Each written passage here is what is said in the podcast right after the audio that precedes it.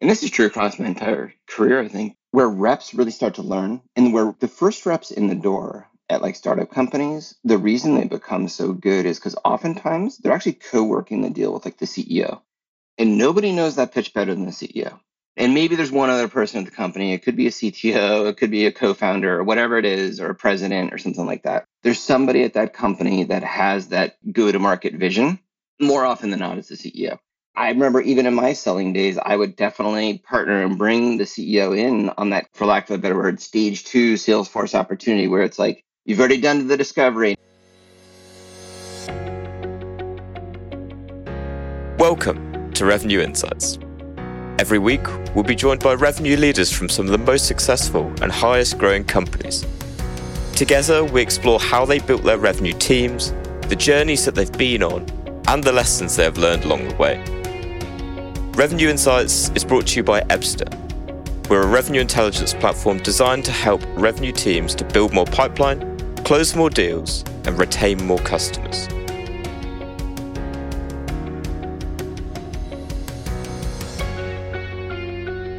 Hello, and welcome to Revenue Insights. Today, I'm joined by Michael Hellman, I hope I've pronounced that correctly, who is the V P of Worldwide Sales Operations at Demandbase. He's got an incredibly, I'd say, glittered career of over fifteen years worth of experience from managing sales teams in field sales, sales management, business development, all the way through to his role in sales operations now. So Michael, great to have you on. Thank you for joining us. Yeah, thank you, Lee. Thanks for inviting me on today. So the normal starting point that I kind of start the episodes with is kind of ask you a nice vague question of what has been your journey over the past, I think you're coming up to like twenty years in your career now. What, what's been the journey that you've been on to get get you to where you are today? Yeah, I don't know. Maybe it's a little bit different than most people, but actually, technically, I started like I was an intern. I was in college and I became an intern. And this is back during the original dot-com boom. And I started off actually more on the engineering side of the house. And I was actually doing Q A engineering. And that turned into release engineering. So I was kind of more on the technical geeky side of things. Mm-hmm. And I quickly realized, oh man, this is probably not suiting some of my core skill sets here. And then I'm probably a better speaker, a better writer and communicator versus coder. So long story short, I used that to springboard into kind of the next step getting towards sales, which was to become an S E. And I was an S E for several years, did that. And in the course of being an S E, I realized, man, these sales guys are like making a ton of money. And geez, I'm kind of like carrying the deals in some cases, and I feel like I could be doing this. And, and so that kind of sprung me into sales. I did that for several years and had some success in the territories that I was covering. And I kind of got promoted. I would say at the time I wasn't necessarily looking for it, but just by virtue of kind of where the company was at and what we were doing, I got put into a management role. And long story short, I kind of went through the whole sales management chain from first line sales manager to second line sales manager, and then ultimately to V P of sales, kind of overseeing S D R function, field sales function, and kind of go to market for a company. And I had done that for consistently for a while. And to be honest, it just got to the point where I was either going to join a new company or this other door opened up where they said, hey, there's this ops thing that's kind of is come up, and would you be interested in taking a look at it? And I could have gone and joined a new company, but that would have meant I would have had a, has been in sales. And to be honest, I was a little bit getting a little bit tired of the whole hamster wheel of quarter, quarter, quarter, quarter, you know, rinse, repeat. And I wasn't learning much is probably the best way to put it. Mm. It was the same routine over and over again. And I had a thirst and a desire to actually like learn something new. And ops has really served as that. So I jumped both feet in and transitioned into ops. And I think, to be honest, what probably made it a little bit easier to do is I've always kept that technical background of mine, more on the engineering side, a thirst, a love for data, tinkering with tools and playing with applications. And that really helped me kind of springboard into ops where I'm just, I wasn't afraid to dive very deeply into things. Feels like you've really come full circle on starting out as a sales engineer to kind of getting you to where you are now. So something that I noted when um, kind of having a, a little look through your LinkedIn earlier today was you mentioned about like being passionate about the build, launch and growth stages of maturity. If you were to pick one though, which would it be and why? That's a good question. I mean, they're all fun. they kind of represent different sizes of companies. Each one, like you'd be like, oh, small companies are easier or whatever. But like each one is incredibly challenging. When you're at the build stage, you're counting the deals on your right hand. You're like, man, if we could just win that one deal, that would make such a difference to this company. Mm-hmm. It kind of validates our go-to-market and how do we reproduce that one deal again? Versus the other extreme, which is you're a much larger company. And it's like deals, like at this point, we're signing like dozens of deals a day, right? And it's just like, we can't even close them fast enough. And it's like, you've kind of cracked the code on things. And it presents a whole separate set of challenges, right? Which is, how do we scale this thing? How do we get more mature? How do we create more processes? So I don't know. I personally, I don't discriminate. I've enjoyed every aspect of it in between. And it's been fun to be part of that ride. It's certainly at Demandbase too, right? Where there was kind of that build, launch, and, and kind of scale of things. I don't know. I could, in many, in, I think if I probably were to restart today, it is fun to be part of the build process because you become a part of the fabric of the organization. And this is obviously, so this is the second time that you've done it? Because, so you were at StrongView before, went through to Exit, I believe. Yep. And then moved over to Demandbase. So when you moved to Demandbase, so was it around the build stage then? I would say so. I mean, that was like our now our C E O, who at the time was a V P of sales. Like part of the initial mission was, let's crack the code on this and let's build a machine. Mm-hmm. And deals would come in one, two here. We kind of knew we were getting into something. I mean, Demandbase in our particular space, it's known as account-based marketing, or what's now known as A B M. Which I think has become a bit more of a household kind of understood category. Yeah. Certainly back when we started, you'd call somebody and say, well, you know, we're doing A B M, and they have no clue what that meant, right? And and that goes to show, right? I mean, the, the maturity of things. But yeah, I mean, we were literally, the goal was to build a machine. And it was deals were coming in. We really didn't have much competition. And it was, how do we figure out a way to kind of templatize this so that as we hire two, five, ten more reps, we can conduct that same experience over and over again and start to build this, you know, the scale of the company. Yeah, the dream of like predictable revenue growth, right? Yeah. So you touched on like the machine. Could you kind of give a bit more context on, I guess, what that machine looked like when you first joined, and then also what you looked to then build, and I would imagine by now have been able to build, right? Yeah. I mean, this is, I don't know, I'm going to be pretty simplistic. There really just wasn't much of a machine at all. Yeah. And I think that's just a lack of like process and people. And mm-hmm. what we had was a ton of energy, a ton of excitement, a lot of funding, really good marketing. But like in terms of like building an engine that actually like helped us look at a mathematical equation and say, aha, like we can get from A to Z because we put these processes or this amount of funding or this type of plan in place that didn't exist. And it was relying on a lot of salesmanship. Like, hey, let's like, these are your accounts. Let's go call these accounts and let's get in there and figure out what's going on, right? There wasn't necessarily the kind of an elegant plan of like rep productivity models. There was not like, hey, let's have an elegant marketing waterfall to understand like how many leads a given rep is going to need to be successful and so forth. And so again, for lack of a better word, it's hand-to-hand combat. It's you come in every day, you have a set of accounts, and yeah, you have inside sales and S D R representation, but like some people were whiffing, right? And some people were really going big. And the question becomes is like, well, for the people that are going big and doing it well, you know, they've, what they've done is they've kind of cracked the code on like how to do the pitch, right? And they know how to like size up a deal, qualify a deal, which, which are these key ingredients to actually like winning, right? But then the question becomes is how do you take a winning recipe, push that across the rest of the sales org, and then build a pipeline infrastructure that supports the ability to do all that. And in today's modern world, it's like you see a lot of companies investing in enablement, right? So like they're almost kind of like the recipe makers, right? Or they, they're there to basically interview the sales team, understand like, hey, what are you doing? How are you doing it? What are your discovery questions? How are you qualifying? How, like, what are the use cases that you're dialing in on? And then the rest of it is just sales process, right? So how do you develop a repeatable sales model that the sales team can more or less follow? And then the other aspect of it is, in terms of building a machine, is kind of how do you set realistic goals for the sales team in terms of bookings goals and quotas, but then back into that with how much marketing is going to need to support them, right? And every company is different. M Q Ls, S Q Ls, and that's going to translate into stages in Salesforce. And But at the end of the day, there's pre-pipeline and there's pipeline.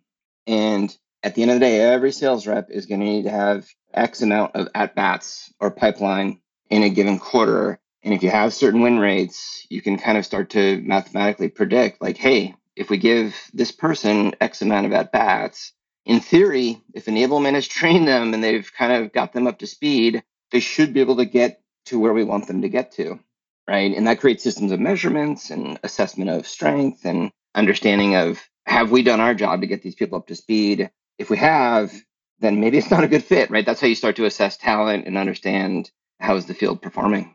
Nice. And if uh, knowing what you know now, and obviously learned over the last seven seven years that you've been at Demandbase, is there, particularly at that, that you kind of mentioned earlier, when you're at that build stage, you're looking for that like one deal that could make all of the difference, and the amount of pipeline that you've got often is a lot more, a lot smaller, and you're obviously cherishing that like a lot more. Is there like one thing that you've kind of learned from your experience that was just incredibly valuable for a rep perspective to actually help them to close more deals? Yeah, like early stage companies, and this is true across my entire career, I think, where reps really start to learn and where the first reps in the door at like startup companies, the reason they become so good is because oftentimes they're actually co-working the deal with like the C E O. And nobody knows that pitch better than the C E O. And maybe there's one other person at the company. It could be a C T O, it could be a co-founder or whatever it is, or a president or something like that. There's somebody at that company that has that go-to-market vision. More often than not, it's the C E O.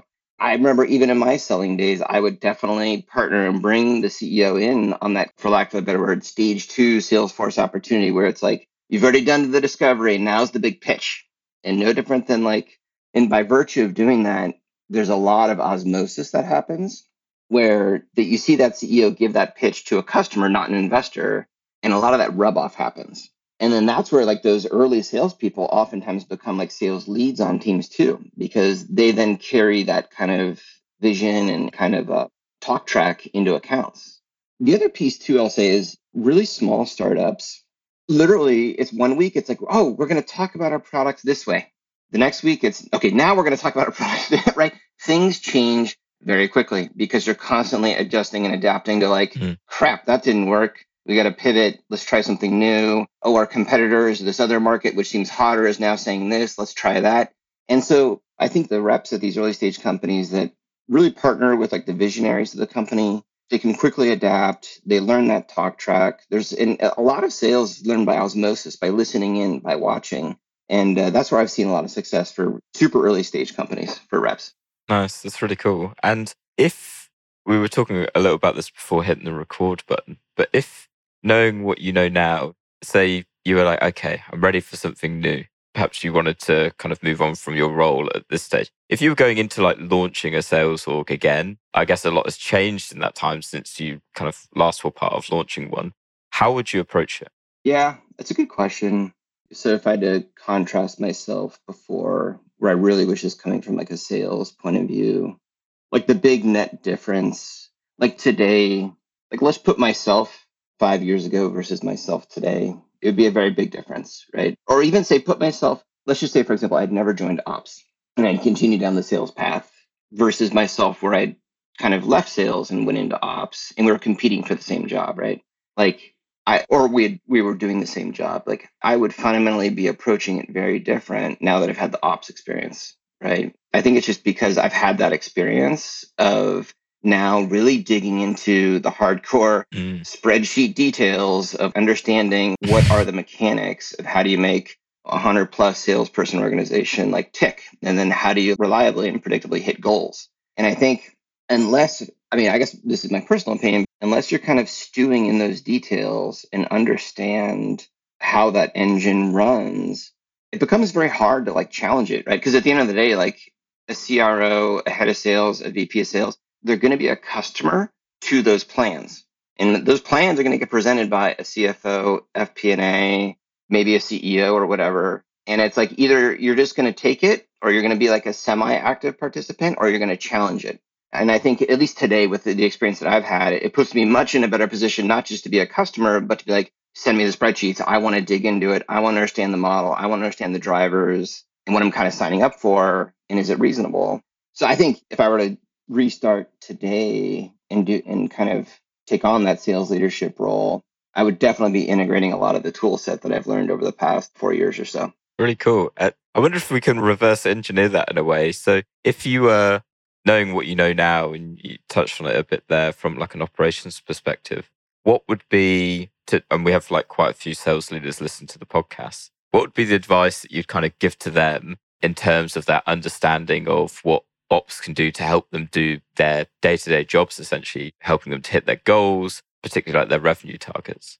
Yeah, I guess my feedback would be like, I think the really good sales leaders that I have seen, they tend to be very, very operational in nature. And it just, it requires kind of a, a brutal discipline, right, around goals and metrics. Yeah. And I guess the feedback would be like, because there's some sales leaders, right, where like they're kind of, I hate to say this, but dyed in the wool salespeople, right? The raw, let's go, let's go fight, let's go win, let's get on a sales pitch together, let's let's go fight. Mm-hmm. But then there are these people that kind of abstract themselves from that, and they do become much more kind of numbers driven, and which is critically important. And I think there's a happy medium between the two, right? But I think, like, let's just say, for example, if you wanted to be a good partner with like your sales ops or F P and A team or whoever delivers that information to you at the company, you don't necessarily need to understand the mechanics for how the equation works, but you do need to understand those numbers, and you need to understand the drivers behind those numbers. And so, for example, again, you don't need to understand the formulas of the spreadsheet and how all that stuff works, but you do, you should have an understanding of like the assumptions that are driving the formula. And I'll give you some examples. Like a sales leader should be understanding, okay, how many ramped reps do I have, and how does that cadence go through the course of the year? What is my quota capacity over the course of this year? What is company plan, and how does that cadence go over the course of the year? How much float do I have between company plan and my quota capacity plan for the rest of the year? Across all the segments of people I have, do I have fair coverage of quota capacity relative to, to company plan? And again, this is not a sales leader going into a spreadsheet, and it's asking these simple questions. And saying, okay, do I have enough coverage? Do I have enough protection in the plan? And then underneath that too, it's like, for example, you start a year, C F O goes, hey guys, like I think we should do fifty percent growth year over year. And it's okay, where'd that number come from? Why do we believe we can grow this much? Am I signing up for something that's impossible? And then at the end of the day, it's like, okay, let's start digging into this. What are our assumptions? How many reps are we hiring?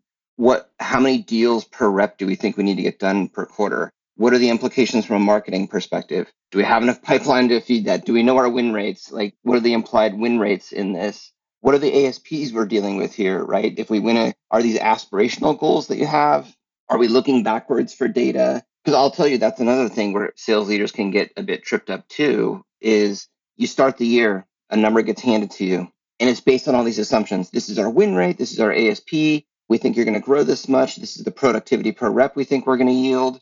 And you start to dig into it and you go, where'd you get that A S P? Or where'd you get that productivity? Or where did you get our win rate from? And they go, oh, yeah, yeah, yeah. But like we were launching new products, or we're, we've just done X, Y, Z, and we think it's going to be better this year. But you look backwards and you're like, wait a second. I'm seeing win rates of this, or I'm seeing A S Ps of that. If nothing changed, I'm not going to hit that plan, right? So like at that point, it becomes like, what is the rest of the company doing that is going to ensure and help me realize these new objectives, right? And there becomes some tension there, right? Because like at, on some hand, like sales leaders like wholly accept that responsibility of hitting that revised goal or that new goal. But like there's a lot of accountability that kind of seeps out and hits the rest of the organization. And unless you can, either you're going to hit those new goals and those new assumptions that are driving the model, or you're not, right? And that's going to be a company-led type initiative. I, that's where you see a lot of plans break, right?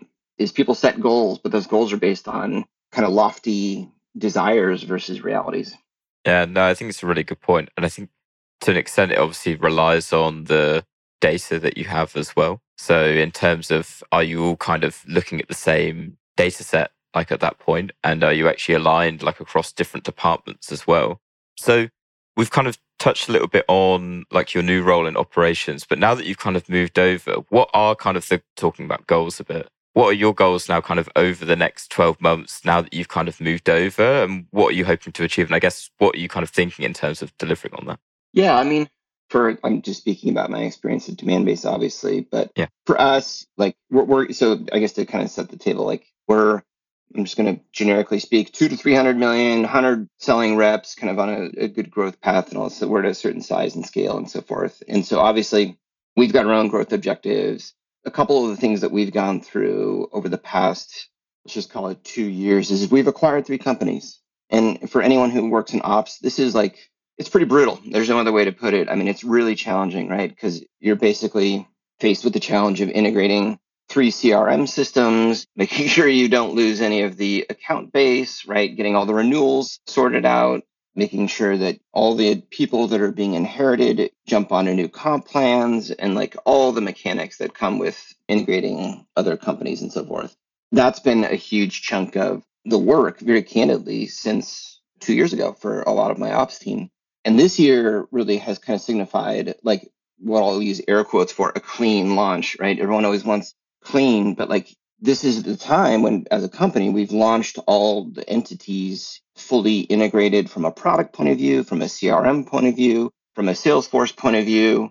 And so this year is really about drilling targets, hitting goals, and enabling the sales team to basically grow and become really solid cross-functional sellers, right? Because it's a topic, but whenever you acquire a company, it's like there's new products that come into the mix. Right. And so you've got an existing sales force, which is kind of the core of the company. You've got inbound new sales team members who come from the companies that you've acquired. The truth is, it's kind of like everyone's starting in a new company, right? And you have to enable everyone on the new products and services that you've got. And it becomes a big task, right? And so this year is really about like, we did a lot of that work at the end of last year, and it's still ongoing this year, but it now it's about really seeing that through and fulfilling on those goals of growth. Where do you even begin to start on, you know, say you've got one company that you're acquiring coming in from like an organizational perspective? Yeah. Where do you even start with like the planning for that? I guess there's so much. I mean, you touched on it, even just with the C R M sounds. Yeah. Well, incredibly stressful amongst other things, right? Is it as challenging as it sounds? It's, I mean, I, I use the word brutal. It is brutal. I mean, it, there is no other way to put it. I mean, there, let's put it this way. Yeah. In Salesforce, there is no button that says merge instances, right? There's a good reason very large consultancies exist to help us merge these things. Yeah. It is really challenging, right? Because like, as everyone knows, like Salesforce is a vanilla application, but the minute you start putting data in it, they diverge very differently company to company. And it, like you start getting into the very much into the weeds. Yeah, I guess my feedback and advice would be like, meet up very early with your counterparts on the sales ops team, start planning for things. One really, really big, important message I want to send to people that are going through this or thinking about going through this stuff is like, you're going to have to pick a C R M that you merge into. Most often it's the acquiring company C R M. For the company that's being acquired, you're going to find that oftentimes they're very like, they want to hold on to the data they have because they feel it's very precious or whatever. Mm. What in every case, when you finally convert over and everyone gets over the whole like, okay, now we're in this new C R M, more often than not, half the data you bring over that they don't actually use. So it's not even worth bringing or whatever. And so you get down to like mission critical. And what I would suggest is like the best way to go through is, hey, we're going to do this in phases. Phase one is going to be mission critical. Phase two, phase three is going to be this, that, and the other. And it gets, kind of gets less important as you go out. And the truth is, once you get through phase one, everyone goes, wow, that was brutal. Like maybe you don't get to phase two or three because you're already in the new C R M. And you go, you know what? We don't need it. We can rebuild it here. And it's just as fast to do it because pulling data in is hard. Part two is what I would also do is like you have to sell your C E O, C F O, whoever it is, that you're going to need some consultants that help you. Because if you don't do that, it's literally going to one hundred percent drain your resources for the people you have on the team, because it is a full-time job to do. And then part three, I've got my C R M team behind me, but they've learned some lessons too. And I, I think if they can certainly speak volumes about it, but there's some new techniques to do this stuff too, including literally sucking all the data into like Tableau, right? So if for those out there that have Tableau C R M, then there's an enormous amount of storage and right, you can like pull this data in as well that way. And then you've got some flexibility with how you redeploy it in your C R M. Operationally speaking, I would say where things get really complex too is just like the gold of these acquisition assets is like their customers. And what you don't want to screw up is like the renewals. And it becomes like, okay, we got to make sure that every customer gets transported over, every single open renewal gets transported over, and that all the reps have transparency and C X has the ability to like manage these customers because you don't want to lose it based on operational failure. The other piece of it too, which I'll just warn everyone, reporting just becomes a nightmare, right? Because what your C E O, C F O, and everyone's going to want, mm. like literally day one of the C R M being active, is saying, okay, show me consolidated bookings or show me consolidated renewal rate or show me consolidated N D R reporting. And the truth is, is that the way they deal desk their deals on their end or the way you do it, they do not match. And so like their definition of A C V, or do they book on A R R? What are like, how, how do they even treat deals? How do they treat debooks? do they have termination rights in their deals? Like, I mean, fundamentally, it's like, does our bookings policy match? And how does that relate to like how these things actually get labeled inside of C R M? And so what you often find is that you have to like literally reconfigure every single booked deal that was done in their system, and then somehow make that work within your reporting mechanism. And that can literally take months to finally get right. And oftentimes it's, it ends up happening in spreadsheets outside C R M. And it, t- it because it does take months to get the reporting to ultimately all iron out. It's a complicated matter. And it's very frustrating for all, all parties involved, for sure, because people want it fast. Yeah, no, I can imagine. Good old trusty spreadsheets to the rescue. Yes, yes. So we've talked a bit about kind of your time at Demandbase and some of the stuff that, you, that you've kind of been doing there. I kind of want to take a step out from that. And what have been from... kind of across your career and perhaps from in the more recent years, what have been some of the most common challenges that you've come across and how did you solve them? I would say, so I'll, I'll hit on some that were pretty recent. Like, so, so everyone went through COVID mm-hmm. and like, yeah. like, I think that was a great challenge for every business. And so like, there's periods of growth and then there's like what I would describe as like violent periods of change, like where it's like, okay, our objectives are clearly changing. And COVID is a good example, right? Where like, I mean, that, that was hitting, what, I guess, March of twenty, right? It was kind of like right in that strike zone, March, April. And for many companies who are calendar-based, that was the launch of their year. And you're coming into Jan, Feb, and you're going, yeah, man, like this is a period of growth. We're investing in all these people. This is going to be great. And then all of a sudden, something like COVID happens, and the bottom drops out of the market. And it's like, okay, like we're not going to ignore this. We're going to fundamentally change our goals, objectives, maybe some of our growth ambitions and all this kind of stuff. And like, those become really big challenges because it's like, you literally feel like you just finished the sprint that took place from September to January, whenever, when you deliver comp plans. And then two months later, it's like, okay, like we're completely going to now move towards a model of, we need to move to cost savings, breaking even, because we have no clue when this thing is going to end. We have to go into, I think what every company did, which is we're going to survival mode and all the stuff that comes with that, which is, let's redo all the work we did back in September, October, November, December, replan the whole business, and have really kind of uncomfortable decisions too, like how many people do we need in this business? Who's going to be a part of this business? We have to evaluate all that and then recast an entire plan across the company and an entirely new quota comp system across the company. That's really challenging. It's really stressful. It's not fun. And, but to be honest, it's like, If, if for the companies that didn't do that, you didn't come out the other side stronger, right? Because like you ended up keeping a lot of weight, a lot of expense in the business through a pretty unsettling time of or a period of time. And I hate to say it, but that's also kind of happening right now, right? So like coming out of the COVID exit, right? Like there was mm. a really magical period of growth, right? Where we all profited from like, and COVID turned out to be, I think, a very digital lean in moment, right? All the offline stuff disappeared. And so you see a lot of these software companies, in particular marketing companies, really profiting in that period of time because like all we could do was digital. And so companies really cashing in on that, which became a great period of growth. And you saw that with all the hundreds of I P Os, all, you know, over the course of twenty twenty-one and so forth, and all, a lot of the, the splashes there. But there's been one I P O this year, right? At least tech I P O, mm. right? And the market has fundamentally changed. And it's obviously driven by some of the inflation that we're seeing, and nobody could have predicted the whole war aspect of things. But I think, and I've talked with my peers in the industry about this too, but companies are definitely changing their tune. People are probably starting to experience it now, but there are freezes on hiring. Companies are beginning to think about, okay, like how do we tighten the pocketbooks? Is profitability, you know, a goal that we need to double down on now? And how does that impact what we're doing from an operational point of view? And so I think right now, like literally in the now, I think a lot of companies are starting to think about that again, kind of of that COVID-esque, maybe not as severe, I don't know, maybe it's less violent, but longer in duration. Nobody knows the future. Nobody has that crystal ball. But I think a lot of people right now are starting to think about these changes and how does it impact our operations and our planning, our resources, our headcount and goals for the year. And would you say certainly over the past, what's it been like three years? And there's also been two pretty seismic shifts, right? That's had, had an impact on businesses. Would you say that's been probably the biggest one that you have experienced in terms of like the pivot that then happened? I think so. I mean, I would say like kind of outside of Demandbase for sure. I mean, that, that had the most impact and just triggered a tremendous amount of work that was really challenging to go through during a, t- a tough period of time too, where everyone was trying to adapt to like the whole work from home schedule. I mean, outside that, I mean, to be very candid, anyone who's worked in an operations role who's acquired companies, that is also just very challenging, right? It, there's just so much work, right? And it's like, I mean, I think I probably speak for a lot of ops people.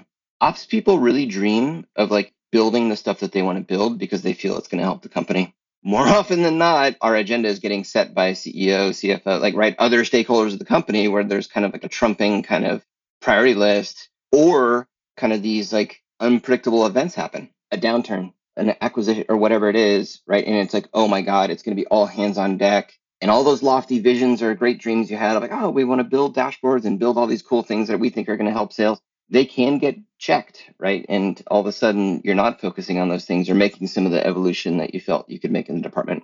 Do you feel like there is a way to kind of plan for these crazy circumstances based on kind of what we've all kind of been able to learn over the past few years? Or do you think it's a case of when it happens, you've just got to be able to adapt as quickly as possible? Yeah, at the end of the day, you can't, nobody's got the crystal ball. You just have to adapt. I think, I guess my feedback would be like, man, when you're looking at the horizon line and the sun is shining and the sky is blue, just sprint on your personal stuff, sprint as much as you can, get as much as you can done, because you really don't know where the next page is going to turn or what's going to be required of you or what's going to be asked of you that you could have never predicted. That will consume a lot of time. And so more often than not, a lot of times when that happens in the ops roles, you, you launch your year, you kind of get off the ground and running. And I'll just use calendar year, but like Jan through the month of like March is a huge chunk of that launch for all the work that you had done over the course of, you know, kind of Q three, Q four the year prior. But then you do get into that period where it's like, okay, care and feeding, making sure everything's going to plan or whatever. But like you can really start to scale up a lot of like those personal missions where it's like, man, we really got to start to like make evolution here as a department and start offering new things to the company and to ourselves and to make things scale a lot better. And we're going to sprint on those things because God knows what's coming down the road. Absolutely. One last question for you, and I'm going to keep it super simple. Based off of your kind of fifteen plus years in sales and now operations, what do you have one piece of advice that you'd kind of want to share with other people? Yeah, I guess my feedback would be, I guess, I guess who am I speaking to here? You know, I'll, I'll talk to some, the sales team out there, I think, and I'll talk to people who are kind of in this disposition or whatever, but like, I guess, and this is more just a personal reflection for me and just some of the path that I went down or whatever. But like, let's just say you're like a sales manager and you're at any point of that first level, a second level, a C R O or whatever, and you feel like you're a bit on the hamster wheel or you feel like, man, like this is like getting repetitive or this is not. And I think that's a common feeling. And it's really easy to feel that way, right? Because the game of sales can get pretty vicious after a period of time. And I think the only thing that really is going to make that job more fun for you is growth. And when I mean growth, it's going to mean learning, which in many cases is going to mean more accountability. And I think there's kind of two paths for sales leaders out there. And, and one path is going to be, hey, I'm going to go from front line to second line. And yeah, that's going to be more responsibility. And either you're going to try and do the same things you did as a frontline manager, or you're fundamentally going to say, okay, this is a different job. And I need, need to learn different things because now I'm managing a bit more at scale. And if I'm managing a bit more at scale, like maybe I'm not like going on ride-alongs with my reps, but I'm now actually starting to like just really sit inside of like a Gong, for example, and like read transcripts and understand like what's going on, what are they saying, what are the keywords, this deal won, this deal didn't, how am I observing these two traits? Or you start to become a bit more of that C R O hat of I'm becoming more metricized. Like who on across these teams has enough pipeline, who's going to be successful? Like, great, they're going to close a ton of business now, but what does their pipeline look like next quarter? Are they doing the right mechanics to make sure that they're always feeding that engine? And it just goes all the way up that pecking order, right? Where if you become that C R O, it is much more of a cross-functional leader where it's just, it's going to be largely operationally driven where you're running purely off the numbers. I will also say too, that for the sales leaders that are out there, where you've kind of been like, you know, I'm over this sales thing. The ops world, I you shouldn't be afraid to try it. And I, what I will say is those first three, six, nine months, it'll be really hard because it's like, wow, I you know, I thought I was good or I thought I was technical or I thought I documented things. Like, man, the minute you step into ops, it's just like stepping into a subway that's going one hundred miles an hour and everyone expects you to remember every artifact of everything that happened on that ride. And it becomes this new game of organization and data and analysis and so forth. And the skills you learn on that side of it are incredible. And if you really want to bolster kind of your professionalism and professional skills, I would personally highly recommend, you know, being open to transitions into that world as well. Beautiful. That's a great way to sign off, I think. Michael, it's been fantastic to have you on the podcast. Some amazing insights there. To finally sign off, is there anyone that might have any questions or want to connect with you? Where can they find you? Yeah, I would say just feel free to connect with me on LinkedIn, probably the best way, and feel free to send me a message there. And yeah, happy to connect with folks who feel like they want to connect or, or otherwise. Awesome. We'll put a link in, in the show notes. Fantastic. Right, Michael, thank you for joining us. Listeners, thank you for listening as always, and, uh, and we'll catch you next week. Thanks for listening to Revenue Insights. If you want to learn more, subscribe to our newsletter and we'll deliver every episode straight to your inbox. If you have any questions, feel free to connect with us on LinkedIn. Our links will be in the episode notes. See you next week.